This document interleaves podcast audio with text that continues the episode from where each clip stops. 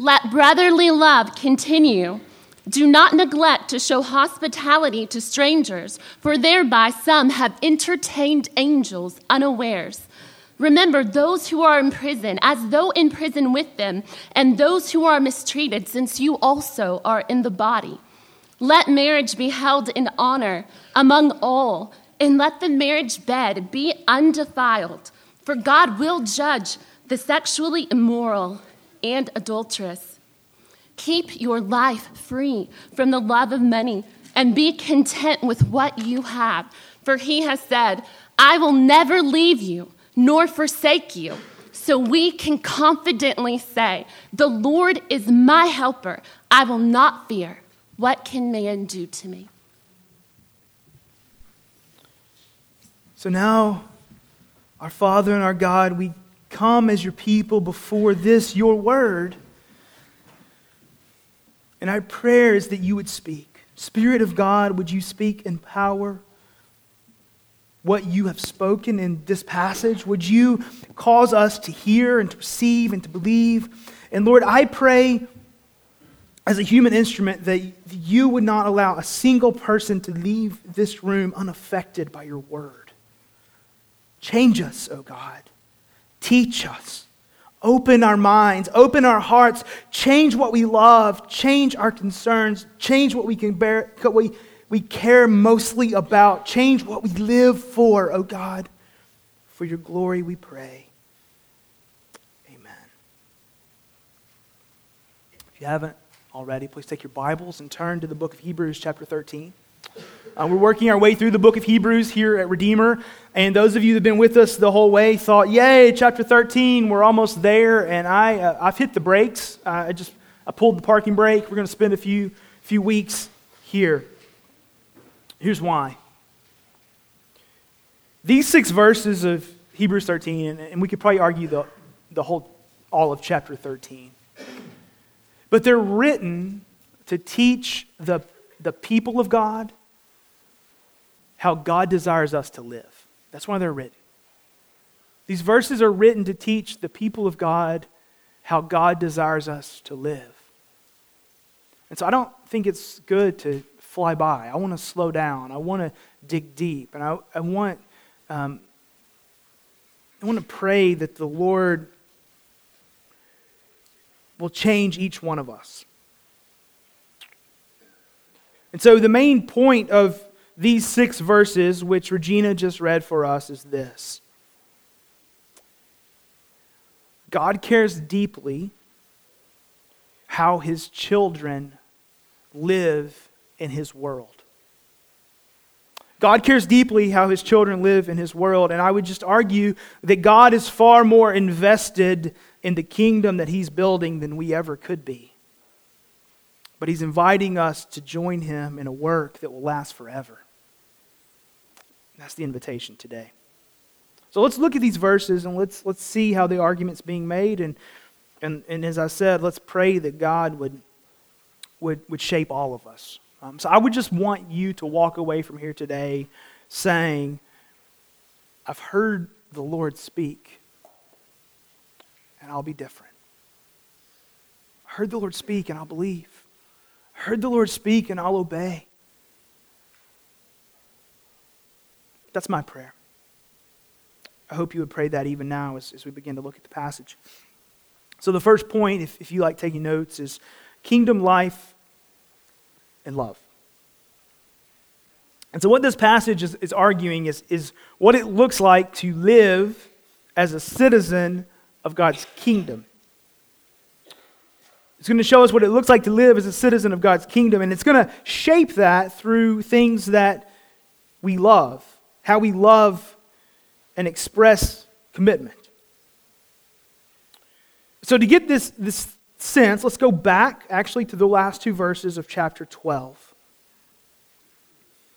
The author of Hebrews writes, Therefore, let us be grateful for receiving a kingdom that cannot be shaken. And let us offer to God acceptable worship with reverence and awe, for our God is a consuming fire. Now, the us here are all who by faith in Christ belong to God. All who by faith in Christ have been um, transferred from the, the kingdom of darkness and sin and rebellion into the kingdom of light and love and mercy and grace. And what this passage says is that everyone who knows Christ belongs to the kingdom. We've received it. We don't have to earn it. We don't have to perform for it. We don't have to knock on the door and beg for our entrance. Jesus has purchased our place in his kingdom. And get this that cannot be shaken, it will last forever. It will last forever. So the implication is everything that's of the kingdom will last forever. Every effort, every prayer, every investment, every action, every word that's for the building of the kingdom will endure forever, and everything else will be shaken away and will not last. Thus, says the author of Hebrews, let us offer to God acceptable worship with reverence and awe, for our God is a consuming fire. And what he's saying is, let everything that we are, our words, our actions, our thoughts, our deeds, our reading of the scripture, our moving about the church, how we walk with our family, how we do our work, how we spend our leisure time, how we spend our money, let everything be done with reverence toward God and in awe of God as a way to worship God. That is to thank Him and praise Him for the kingdom that cannot be shaken. So, what this passage is shouting out to us is as the children of God, we belong to a kingdom, and all of our living is invited to be devoted to that very kingdom.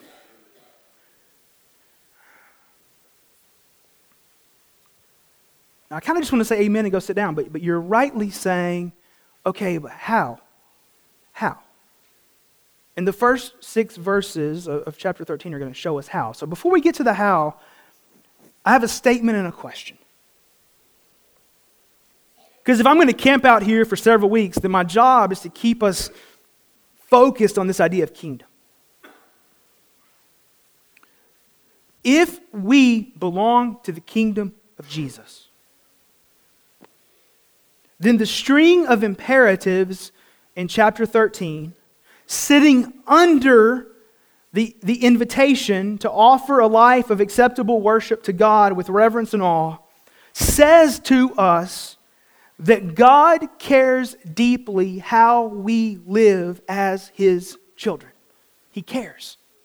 These instructions are not in vain, they're not extra. They're not extra credit. They're not icing on the cake. They are the warp and the woof of the, what it means to belong to Jesus and live in the world that belongs to Him.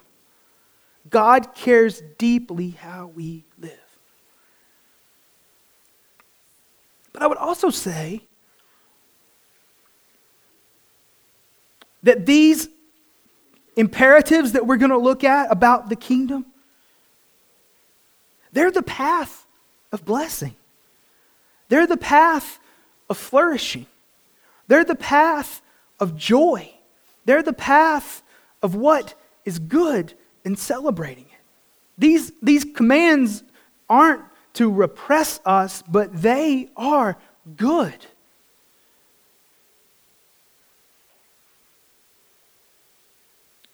So believe that God cares how we live because we belong to his kingdom.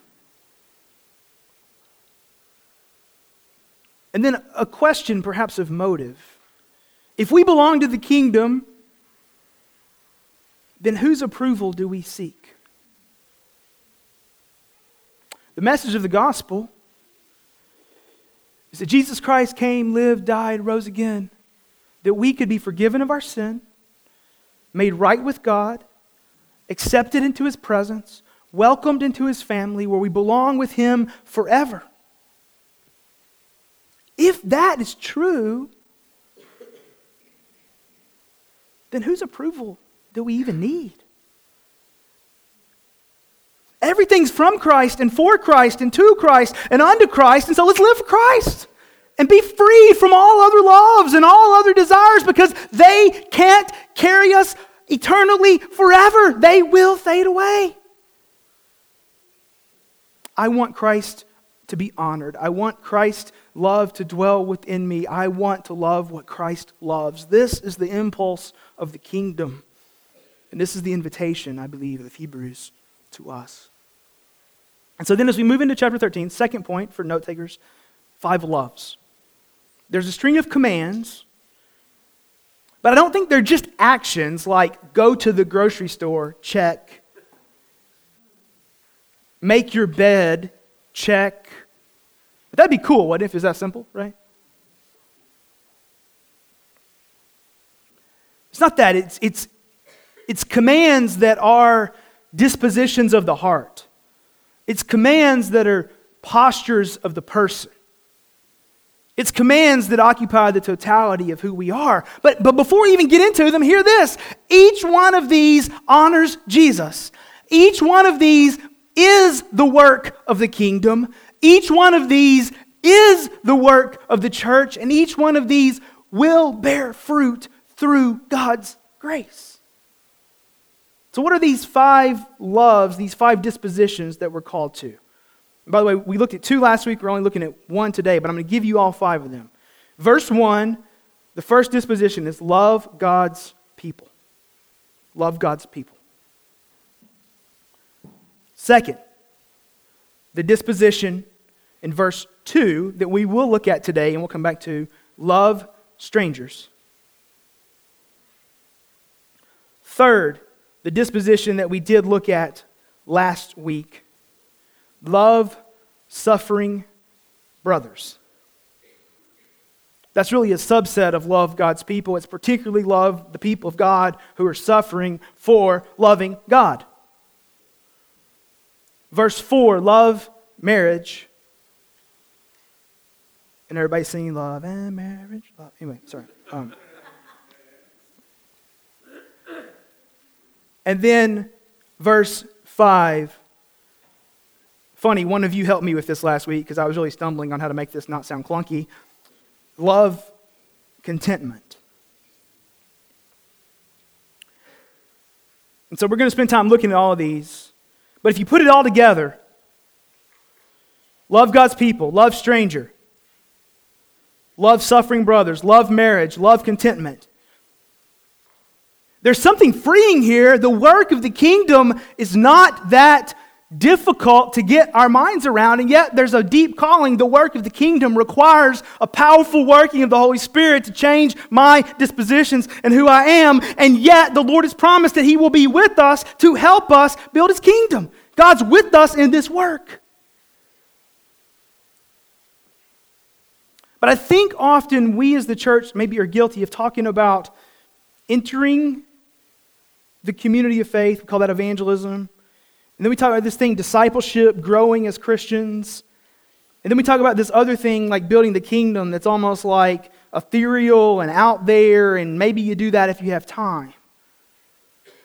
But I think what we see here is that the work of the kingdom, it's all this one thing. Through the work of Jesus, we enter the kingdom. Through the work of Jesus, we grow as disciples. Through the work of Jesus, we join him in building the thing that he's building. It's all this thing and these verses, these five loves, are, are showing us how to live as citizens of the kingdom. And so today, I want us to look at this second disposition love strangers. And so today, we're looking at one verse of Scripture Hebrews 13 2. Do not neglect to show hospitality to strangers, for thereby some have entertained angels unawares. So look at the first half of that. Do not neglect to show hospitality to strangers. There, there's a command to action to show hospitality. But if you dig into the original language here a little bit, it's not just a command to do the work of showing hospitality, like, like go to the grocery store, check, or make your bed, check. But it's actually a command to be a lover of strangers. It's a command not just to do, but it's a command to love. Love strangers.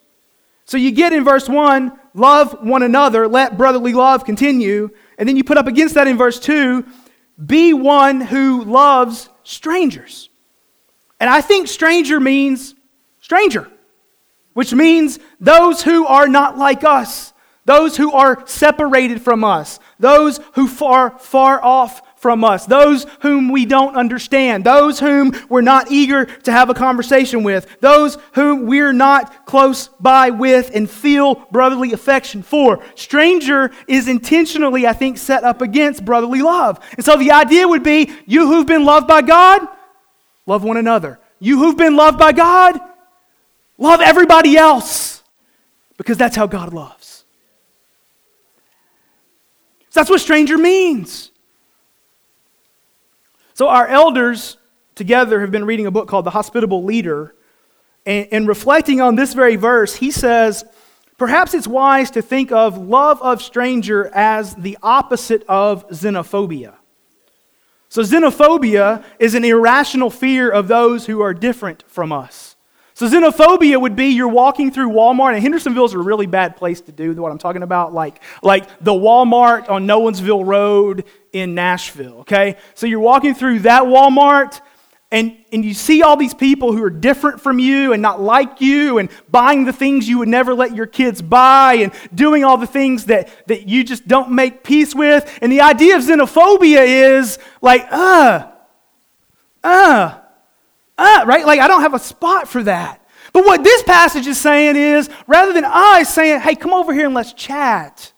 Let me get to know you. Let me hear your story. Let me engage with you. So, friends, what I'm saying is the command, do not neglect to show hospitality, is far, far broader than sharing a meal. It's sharing life. It's saying there's space for you here. And that is the implication of the kingdom. We are the people who love strangers well because that is the disposition of our Savior. That's how we entered the kingdom. So, where does this idea of str- loving stranger come from? I think it comes from the very disposition of Jesus that the kingdom's built upon. So, turn over, if you will, to Hebrew. I mean, not, gosh, I did that in the first service. I'm over two. To Ephesians chapter 2, verse 11. I'm going to read seven verses of Scripture Ephesians 2 11 through 17. And I want you to listen for this stranger language in what Paul is saying.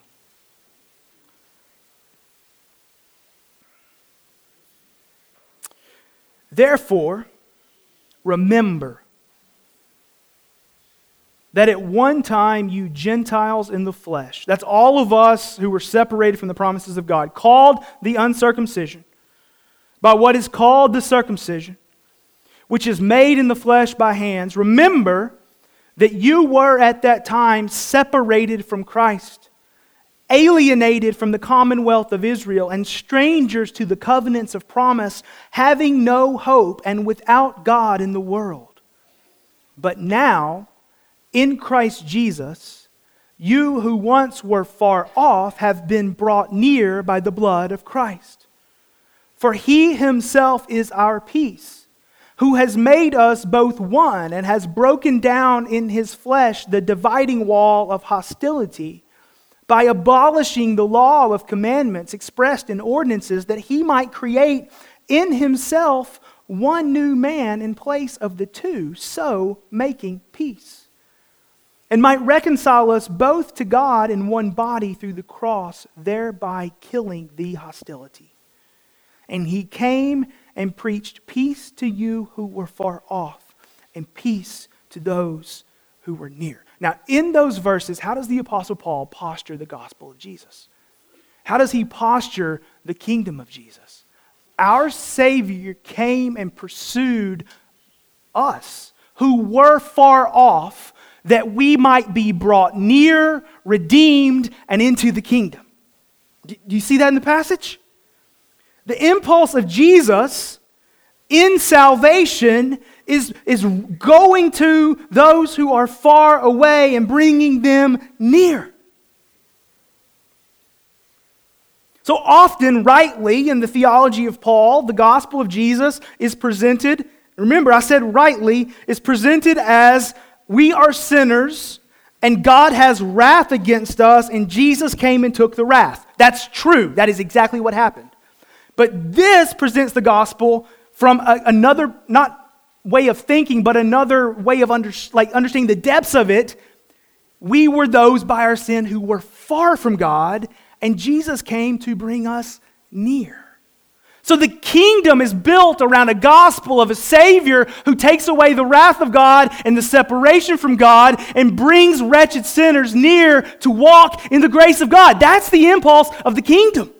And so all Hebrews 13, 2 is saying is let that love of God extended to you shape how you live in this world. Be a welcomer of strangers because our Savior is a pursuer of those who are far off. That's the argument of the passage.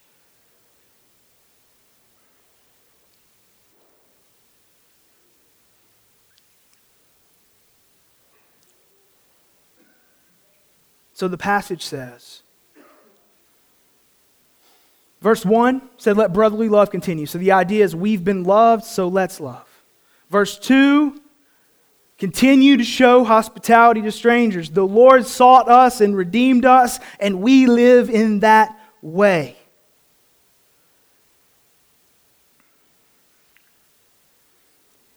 Christians, by the grace of God, for the kingdom of Jesus, be pursuers of those who are distant and far off, that they might be brought near.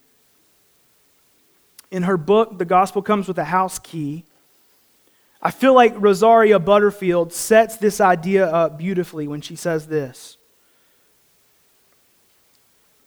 Radical ordinary hospitality is using your Christian home in a daily way that seeks to make strangers neighbors and neighbors family of God.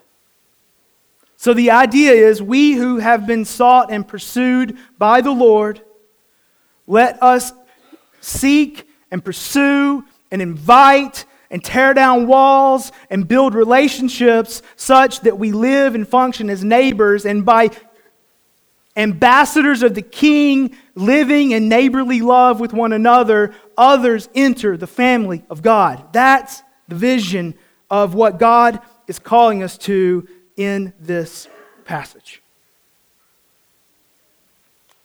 So, Christian, child of God, He's calling us to live hospitably toward strangers. And, friends, I don't think we're doing the passage a service if we reduce hospitality to merely sharing a meal. Sharing a meal is part of it.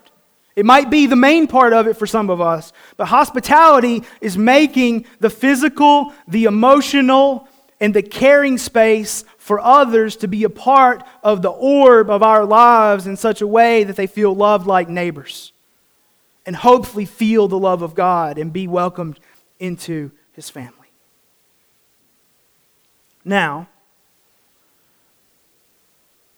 I want to ask this question Who are the strangers? Who are the strangers? Most scholars believe that in this particular passage, the strangers were visitors from out of town who not only needed uh, some food and a place to rest, but even a place to sleep and stay overnight. So it was a pretty full orbed understanding of showing hospitality to strangers. But the strangers here were those whom we didn't know, we didn't have comfort with. They may or may not have been believers, but they were from out of town. And, and most scholars point out that in this time period, hotels were kind of like brothels. And if you didn't want to be known at the brothel, then you had to find a place to stay. And so, what he is saying is be the welcomer of those whom you literally do not know, who literally you have nothing in common with. Share love with them. That's the stranger. Now, I want to think about Hendersonville because now instead of having two hotels, we have five. So, hotels are good. So, who are the strangers here in this community? I just want to reflect on that for a few minutes. This is application. Number one, Hendersonville is a very hard place to be new. And so, everyone who is new to this community, by definition, is a stranger in need of hospitality. Statistics say we get 85 new strangers a day. Plenty of work to be done. Now, listen, if you're old school Hendersonville and your family's lived here since like 1840, I apologize in advance for what I'm about to say, but this is a very hard place to be new. Actually, that was the only amen I got in the first service. We must understand that in the last mayoral election, a candidate ran under the slogan, Keep the Madison riffraff out of our community, and was not booed off the stage.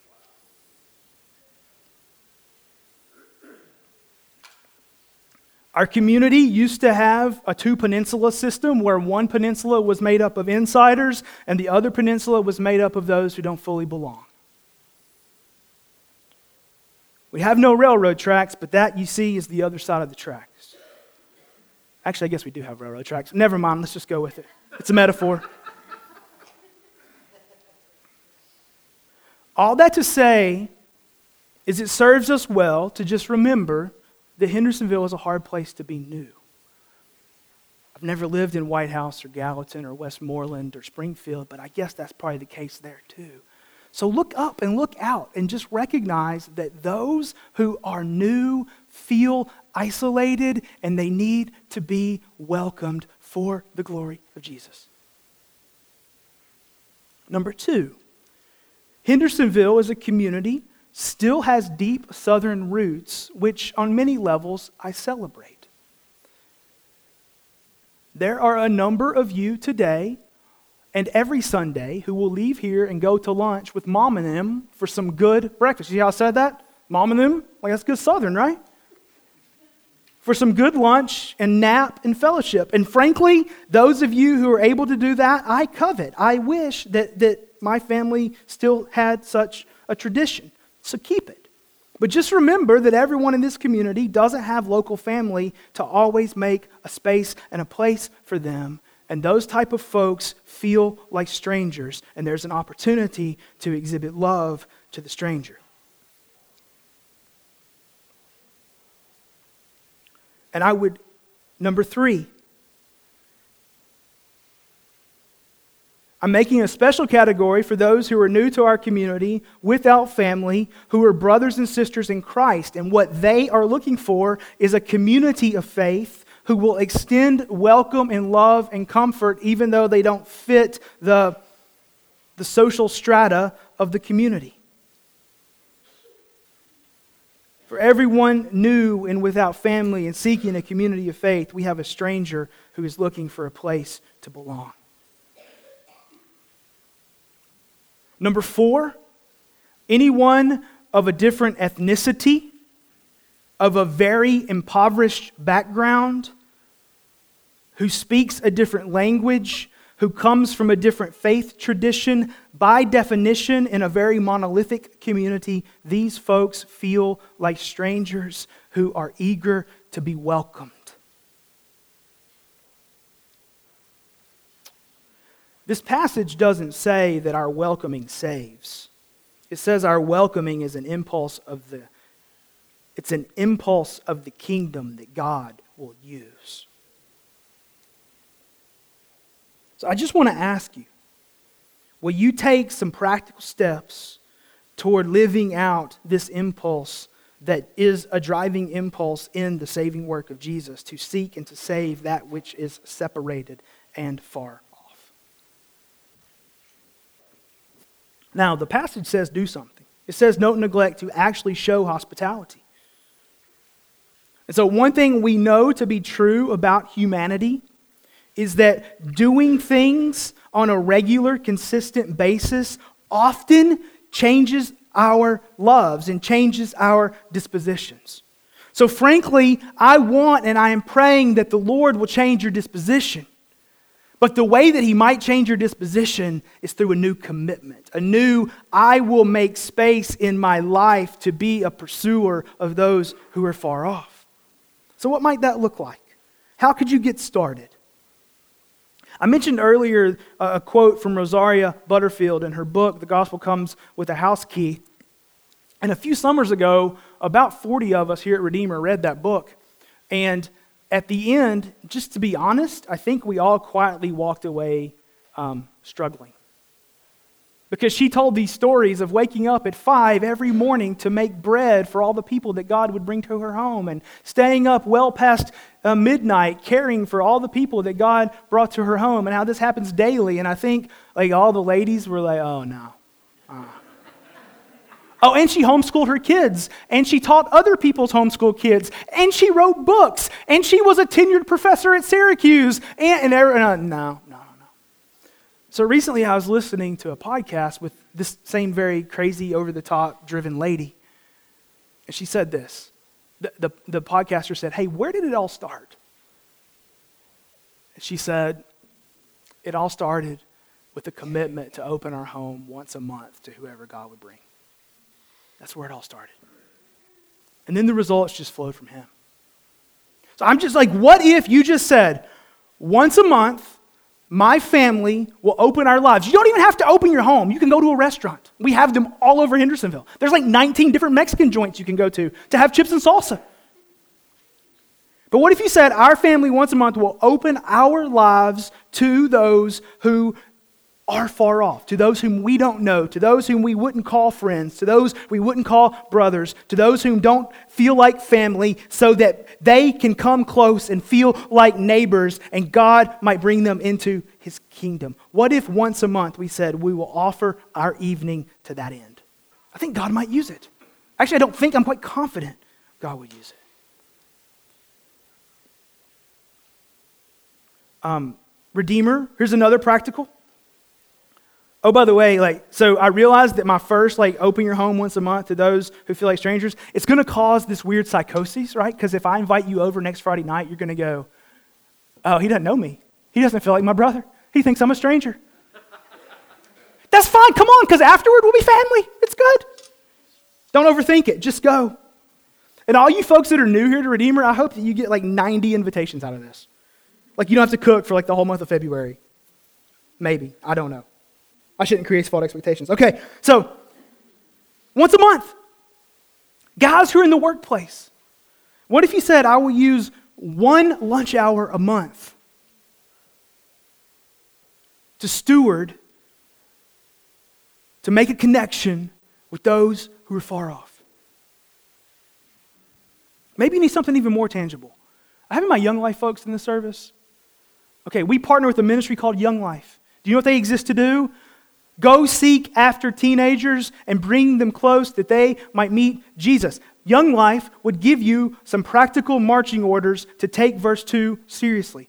Um, Angel Pierce was in the first service. We partner with a ministry called Project Connect. They exist to hang out in Madison amongst the homeless and the traumatized and the mentally ill and seek to build relationships with them that they might enter kingdom of God. Project Connect is an outworking of Hebrews 13, verse 2. Angel Pierce, who was in the first service, she's on the property somewhere, would love to help you make that connection. There's a group of ladies in our church, Lori Giblin being one of them. Hand up, Lori, I'm singling you out. I'll repent later who are intentionally building relationships with the refugee community of Nashville, the essence of stranger brought from another land to here for safety. These ladies are intentionally building relationships with the refugee community for the purpose of becoming neighbors and friends and prayerfully, ultimately, kingdom members, citizens of the kingdom. That's just four ways that you could get started out of millions. What I want you to take away from this is seeking to welcome strangers is an act that God will use to change my disposition. And the disposition, one disposition of the kingdom, is a love for strangers. Now, for some of you, you're like, Amen, Pastor. God's worked in my life that way. I'm so glad you're talking about this today. Some of you are probably a little judgmental, like, yeah, I hope everybody gets on board today. most of us are probably like, I don't, I don't see the connection. I don't see the connection. How does meal with my Islamic neighbor help the kingdom grow? I don't see the connection. And all I want to say is never underestimate what God is up to. Or maybe it's not that you don't see the connection, it's just you don't believe God would use you in that particular way. Never underestimate what God is up to. So we come to the, you're like, yeah, you've only talked about half the phrase. Let's come to the rest of it. For thereby some have entertained angels unawares. What does that mean? Good question. I think the best way to understand this verse is that the Jewish tradition had a robust understanding. Angel's just a word that means messenger, so it doesn't mean like being with wings coming down, or it doesn't mean that old CBS show you've been touched by one, or whatever all that stuff is, right? Like, like angel means messenger, and, and Jewish theology had a robust understanding of God sending messengers. Some rabbis maybe to be a little guilt and shame on their, their synagogue congregation, would teach that God would randomly send an angel to your table to see if you were welcoming. I don't think it's going to motivate you today, but if you want to go with that, go with it, okay? But I think the better way to understand this, this angel unawares thing is to look specifically at Genesis chapter 18. And what's happening in Genesis 18 is Abraham and Sarah. You remember Abraham and Sarah? God called them, God sent them out. God said they were going to have tons of offspring and they were going to multiply and be a great nation. And so far, they're both really old. They have no offspring and they have no idea how it's going to happen. Abraham's out sitting one day on a log and three guys show up. And they say, Abraham, we're going to have dinner with you. And so Abraham, like a good husband, yells, Sarah! Get dinner ready. We have three guests. Now, imagine you're Sarah right there. I'm not being sexist because I would be me too, right? Who does he think he is? Just yelling at me? Come prepare a meal? Just whip it up like I had any time to prepare? now, look, that's not in the Bible. That's just Jamie's reading of the Bible. So, you know what happens at the meal in Genesis 18? The three visitors are the Lord Himself and two angels. And in the meal, the Lord Himself looks at Abraham and Sarah and says, That thing you've been praying for for generations that just won't happen is going to happen in the next 12 months. God brings His promise to bear and says, It's coming in the next 12 months. As they shared a meal over hospitality to stranger, you look, I'm not saying that's going to happen. But he could. We just never know what God's up to. We never know what God's going to do through these mysterious twists and turns of us blindly, by faith, serving Him and trusting that He'll build His kingdom. He'll do His thing. He'll right the wrongs. He'll heal the weak. He'll heal the sick, he'll restore, he'll redeem. We're just going to obey and we're going to live for his kingdom. I think that's the impulse of some even have entertained angels unawares. You have no idea what our great God is up to.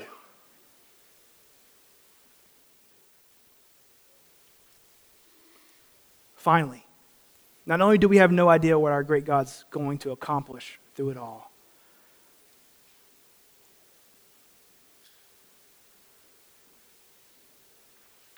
But every act of obedience to the kingdom matters to Jesus and will be remembered, whether it's fruitful or not. I want to say that one more time. Every act of obedience for the building of the kingdom of Jesus will be seen and remembered, no matter whether it bears fruit or not. We got to get our minds around that, friends. You go home tonight, you take this passage seriously, you go out in your yard, you befriend your neighbor. Three weeks from now, he becomes a follower of Jesus. Six weeks from now, we baptize him. A year from now, he's an elder in this congregation. We're going to celebrate like crazy because the kingdom was grown, right? But you know what else? You go meet your neighbor because you believe God's calling you to do that, and nothing ever comes from that, but you loved and you served and you obeyed Jesus.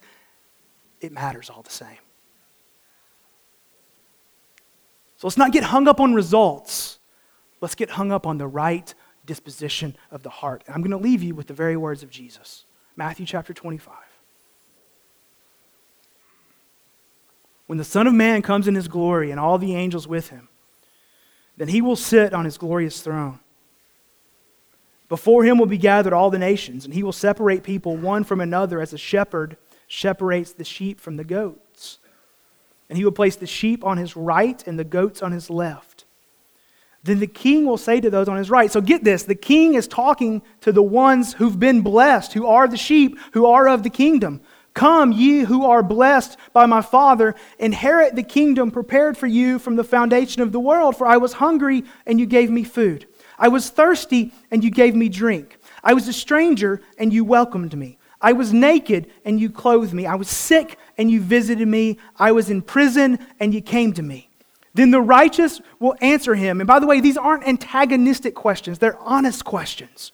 Lord, when did we see you hungry and feed you, or thirsty and give you drink? And when did we see you a stranger and welcome you, or naked and clothe you? Now get this. And when did we see you sick or in prison and visit you? Get this. Get what he's saying. We don't connect the dots. We don't know when we did these things to you. You weren't a stranger unaware at our, an angel unaware at our dinner table as far as we're aware.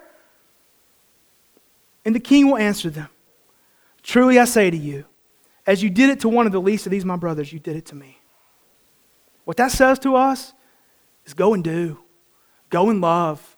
Go and bear fruit. The king sees it. The king will honor it. The king will be glorified. And the king will love that his children love his kingdom. So, an impulse of living for the kingdom is to love strangers actively, intentionally, and well. So, here's my question I want Redeemer Church to be a place that's not content with all the stuff that God's doing in here. But we see those all over this community who are far from Him, and we say, Come. I'll care for you.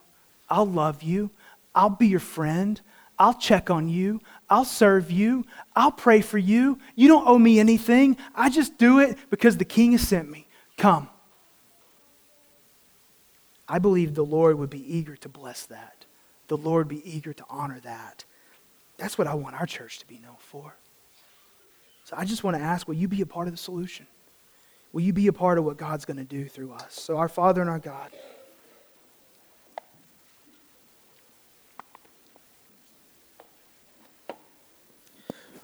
Whatever here is good and right and trustworthy and true and glorifying to you, cause it to live.